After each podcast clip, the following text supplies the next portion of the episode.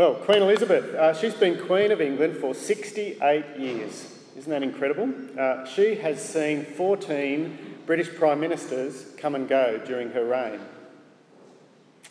Uh, what an incredible effort. Her coronation in nineteen fifty-three was the first ever broadcast on television. Uh, she's experienced marriages, divorces, deaths and births all around her. She's reigned over dozens of celebrations and crises. That's just in her family. uh, the world she lives in today is very different from the one she was crowned in. She's seen wars, revolutions. She's seen nations rise and fall, Commonwealth countries given their independence. She's seen floods and droughts, famines, earthquakes, tsunamis. She's seen the fall of the Iron Curtain and the Berlin Wall. And through it all, she's been there. She's been the ruler of the British Empire, wearing her hats, her sensible shoes, carrying her matching handbags, walking her corgis. From start to finish, it's a story about her reign. And we see that in Matthew's Gospel. From the start of Matthew's Gospel to the finish, it's a story of the reign of Jesus the King, the one who brings in God's kingdom. The story began, the very first verse of Matthew, uh, with this introduction, a record of the genealogy of Jesus Christ, the son of David, uh, the son of Abraham. Uh, that's King David. Uh, the Magi came looking for Jesus, uh, the one born King of the Jews. Uh, when Matthew begins Jesus' ministry, uh, we hear his message, which was, uh, repent for the kingdom of heaven is near. And that's a summary of Jesus' whole ministry, his teaching, his miracles, showing what the kingdom was like, showing what it meant for Jesus to be king. And as we move into these last chapters of Matthew, uh, we've seen what an important theme kingship is. Uh, it talks, Matthew describes the kingdoms of this world and compares them with the kingdoms of God. Uh, his disciples are pursuing earthly influence and power, but Matthew wants to show us Jesus, the servant king, who takes up a cross and demands that those who follow him do the same. He comes into Jerusalem, the crowds want to make him king, Uh, so he'll lead an uprising, but instead he ambles into town on a donkey. Jesus' eyes are on a different kingdom, a kingdom that will never end. He knows that Daniel's vision about a Son of Man coming on the clouds into heaven's throne room is about him. He knows that he will be crowned by God with all glory and honour and power, not just over Israel, but over every nation. If we jump to the end of Matthew's Gospel, uh, we see Jesus resurrected, vindicated, victorious, and he sends his disciples out into the world, equipped with the truth that all authority in heaven on earth has been given to him. He's king. From start to finish, Matthew's biography is a story about Jesus' kingship. And it's a theme, if we zoom in on chapter twenty-seven, it's a theme that keeps popping up today as well. Uh, first up, we see turning the other cheek. Uh, verse twenty-seven. Jesus has been sentenced to death. The Roman soldiers take him down to the barracks for some fun. And the point of their ridicule is that this weak, abandoned, silent man is sentenced to death for the crime of being the King of the Jews. This is the best this miserable nation of Israel can come up with. They're not just making fun of Jesus, they're making fun of Israel. The whole garrison gathers, we're told. They strip him. They find a scarlet robe somewhere to drape over his bare shoulders. Someone finds a, a, a thorn branch and twists it into a rough crown and jams it down on his uh, bowed head. Someone finds a broom handle to put in his hand as a royal sceptre. And then the fun begins. They kneel before him. They ridicule him. Hail, King of the Jews. They spit on him, take his staff off him and hit him on the head with it. But he won't play along. He, he's no fun. He doesn't retaliate. He, he just takes it. He turns the other cheek. He bears the shame and the insults precisely because he is King of the Jews, just a servant king. Verse thirty-one, the soldiers get bored. They dress him in his own clothes. They lead him out to crucify him. He's too weak to carry the cross, so they grab Simon from Cyrene to carry it for him. And Matthew, I think, picks up details here that reminds us of the type of kingdom Jesus is bringing. Back in the Sermon on the Mount, chapter five, Jesus says that whoever obeys, whoever obeys his teaching would be great in the kingdom of heaven. The Sermon on the Mount is a description of the kingdom of heaven. And then he teaches in chapter five, you've heard it said eye for eye, tooth for tooth, but I tell you, do not resist an evil person. If someone strikes you on the right cheek, turn to him the other also. Someone wants to sue you and take your tunic, let him have your cloak as well. If someone forces you to go one mile, go with him two miles. Here we have Jesus practicing what he preaches. He turns the other cheek. He gives up his tunic and cloak. Uh, and then he's forced to go the extra mile. That's what it means to be great in this kingdom of the servant king. Uh, verse thirty-three, they come to Skull Hill, Golgotha. He's crucified there. He is lifted up in front of them, but, but not in honour and exultation. The passing crowd slow down just long enough to hurl their insults at him. And the soldiers sit at his feet, not in submission to his rule, but to gamble for his clothes. And his offsiders, one on his right and one on his left, are not his loyal counsellors, rewarded for their faithful service, but two criminals, meeting the same shameful fate as him. And they're ridiculing him as well, while his true disciples are nowhere to be seen. And over the whole scene, the ironic sign, the crime he's being executed for. Verse thirty-seven, this is Jesus, the King of the Jews. Ironic because it was meant by Pilate as an insult, not just to Jesus, but to the whole Jewish race, to put them in their place. Yet it's ironic because it speaks better than Pilate realises. Jesus is the King of the Jews.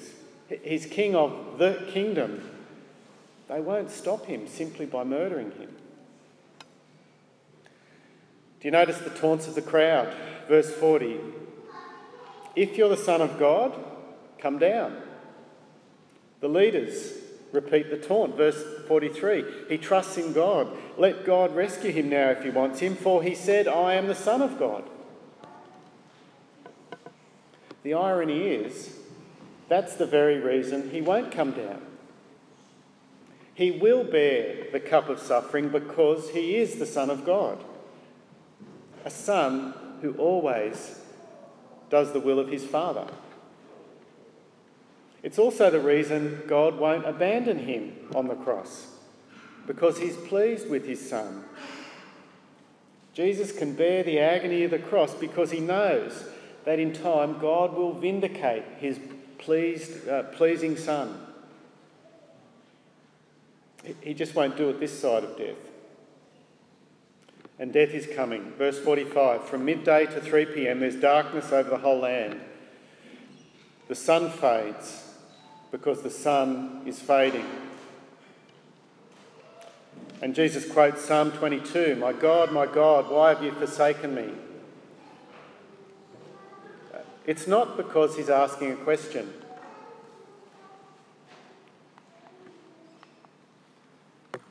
He's pointing to the experience of the psalmist who wrote the whole psalm.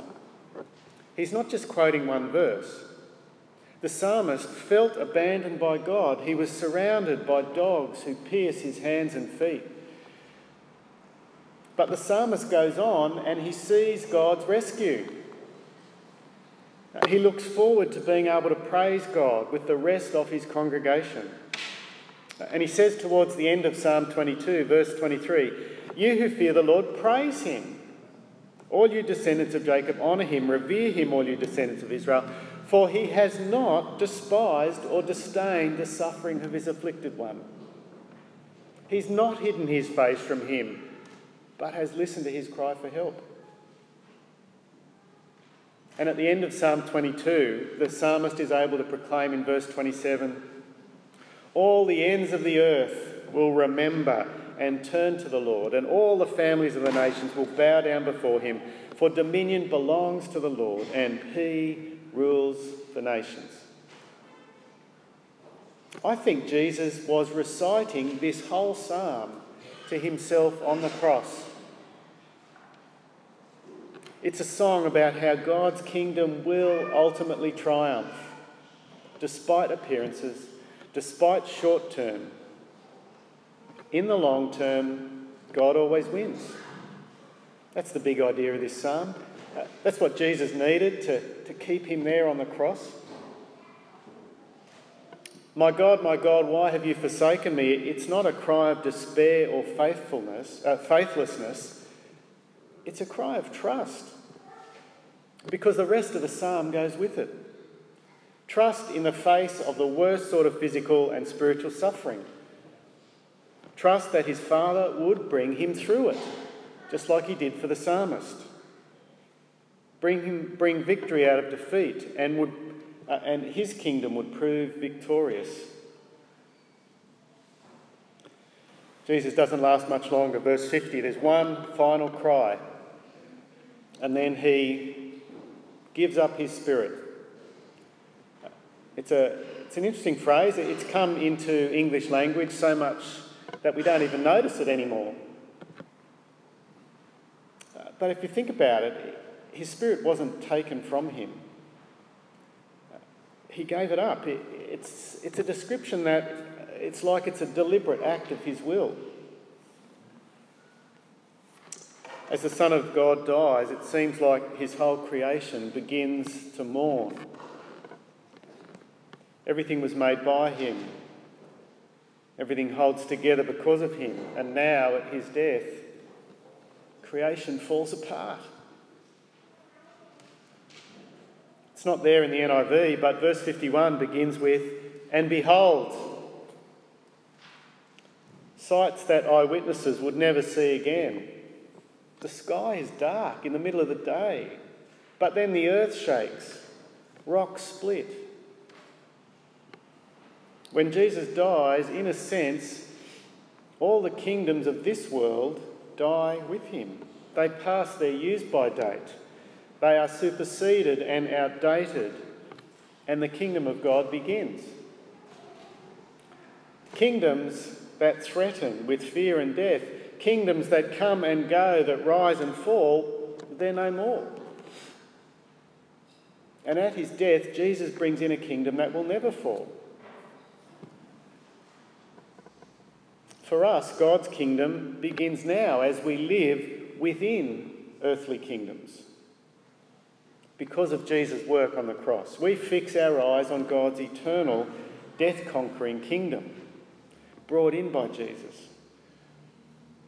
As we live in the midst of all of the earthly kingdoms around us, it, it does take the eyes of faith to see God's kingdom ruling like this. Uh, that earthly kingdoms will pass away. It takes faith to see that. But the events of Easter help us to see things with that faith perspective. Uh, those earth-shattering events are a sign of things to come. Earth-shaking, rock-splitting. One day God will bring this world, this rotten, festering world, to an end, with all of its kingdoms, and will bring in his perfect, restored, new heaven and earth. And it will all happen because of what Jesus was doing on the cross. But they're not the only signs of things to come. Verse fifty-one, the curtain of the temple was torn in two from top to bottom. From top to bottom, completely destroyed. A sign of things to come. Jesus had predicted it. He'd pronounced judgment on the temple already. A few days earlier, the whole system was rotten and corrupt and broken. It was headed for the scrap heap. And now in Jesus' broken body, all the animal sacrifices become obsolete because sin has been punished once for all. And before long, it won't just be the curtain, the rest of the temple will follow.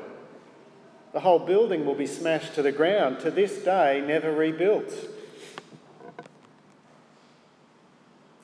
But they're not the only signs of things to come. Verse fifty-two, events not mentioned anywhere else in the Bible. The tombs broke open. Bodies of many holy people who died were raised to life. They came out of the tombs. And after Jesus' resurrection, they went into the holy city and appeared to many people. The sign of things to come in the short term, the first hint here of Jesus' resurrection. But not only for Jesus, these people were a taste of better things to come for any who follow him. Jesus defeats sin and death in his death, and so death is wound back for many holy people around Jerusalem. I'd love to know who they were. Their tombs break open and out they come. Just imagine it. And what do holy people do? Well, they find somewhere holy to go. They, they go to the holy city after Jesus' resurrection. And there's plenty of people who see them. Can, can you, can you imagine it? You're walking down the, the street one One day, was that Jeremiah? I'm sure I went to his funeral. Is that Mary? What? It'd be hilarious. Now, presumably they would go on to die again. Uh, but they're a foretaste of what will one day happen to all of us. When Jesus returns, we will all be raised. Uh, this time for eternity, not temporarily. Whether we're Christian or not, we will all be raised. We will all be given eternal bodies for a physical eternity. Some will be raised to judgment. Others will be raised for acquittal. And it all depends on our attitude to Jesus. Well, these were amazing events. Even the very soldiers who'd been ridiculing Jesus respond. Now, verse fifty-four, when the centurion and those, and those with him who were guarding Jesus saw the earthquake and all that had happened, they were terrified and exclaimed, "Surely he was the Son of God." Creation bows down to its creator, the Son of God. The crowds and the leaders had been mocking when they said it, but, but they were right. And verse fifty-five, witnessing at all were many women. Uh, more about the women on Sunday. Verse sixty-one, Joseph of Arimathea comes and takes the body, and the women are watching as well, watching that as well. Uh, Matthew includes all the details needed for others to retell the story, so the next generation will believe, because Jesus' resurrection is when the story really gets unbelievable. As if tombs opening and dead people rising wasn't unbelievable enough. Because we know that at Jesus' resurrection there were false stories that were circulated. The disciples stole the body. Jesus wasn't really dead. The women had gone to the wrong tomb, or it was a different body. But Matthew's account from verse fifty-seven, this little paragraph, it answers all of those objections. The women follow from the cross to the tomb. There's no mistake. They, they go to the right tomb. And it's a new tomb. There's no other bodies that share the space. It's sealed with a large stone. It's guarded by Roman guards. There's no sneaking in and out with the body. It may be hard to believe, but there's no easier alternative. Matthew and others retold that story in the months and the years that followed. And they found that people believed it. It was reliable. And the lies that the Jewish leaders circulated didn't hold water. And instead of staying in Jerusalem, history tells us that holy people who followed Jesus would flock to a different hill, not to Jerusalem, to the broken, superseded meeting place of the temple. But they would flock instead to another hill, a hill outside the city, to Golgotha, where their servant king was crowned, to bow in grateful worship, to say, along with the, the centurion and the other guards, surely he was the Son of God. And while earth Uh, earth shakes and rocks split, Jesus shakes things up literally, but he went on to shake things up metaphorically, to shake the world. Uh, the message of Jesus' defeat of sin and death spreads from one end of the world to the other. He's changed the world like no one else. A guy called James Allen wrote a poem called One Solitary Life, Uh, describing Jesus, a simple carpenter who never wrote a book, never travelled more than three hundred kilometres from his birthplace.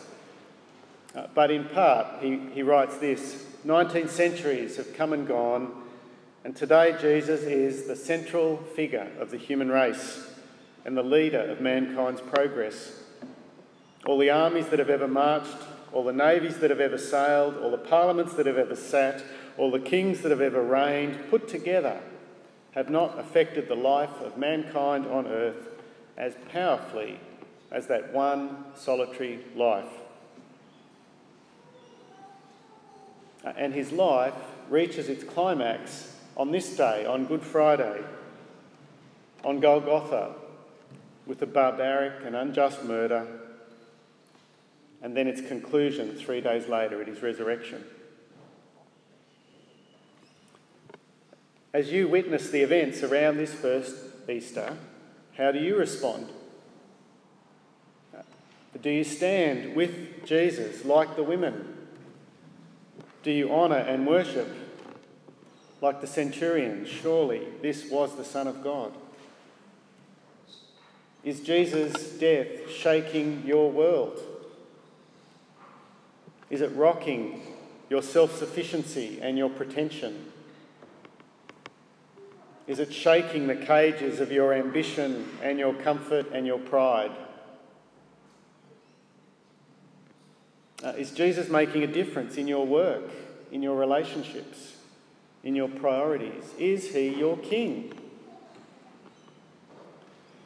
Or are you resisting him? Uh, does something else rule your world? Is it easier, less scary, just to keep your own hands on the wheel rather than let Jesus rule your life? That's the original sin of humanity, thinking that they want to run things themselves, to be king. But it's foolishness.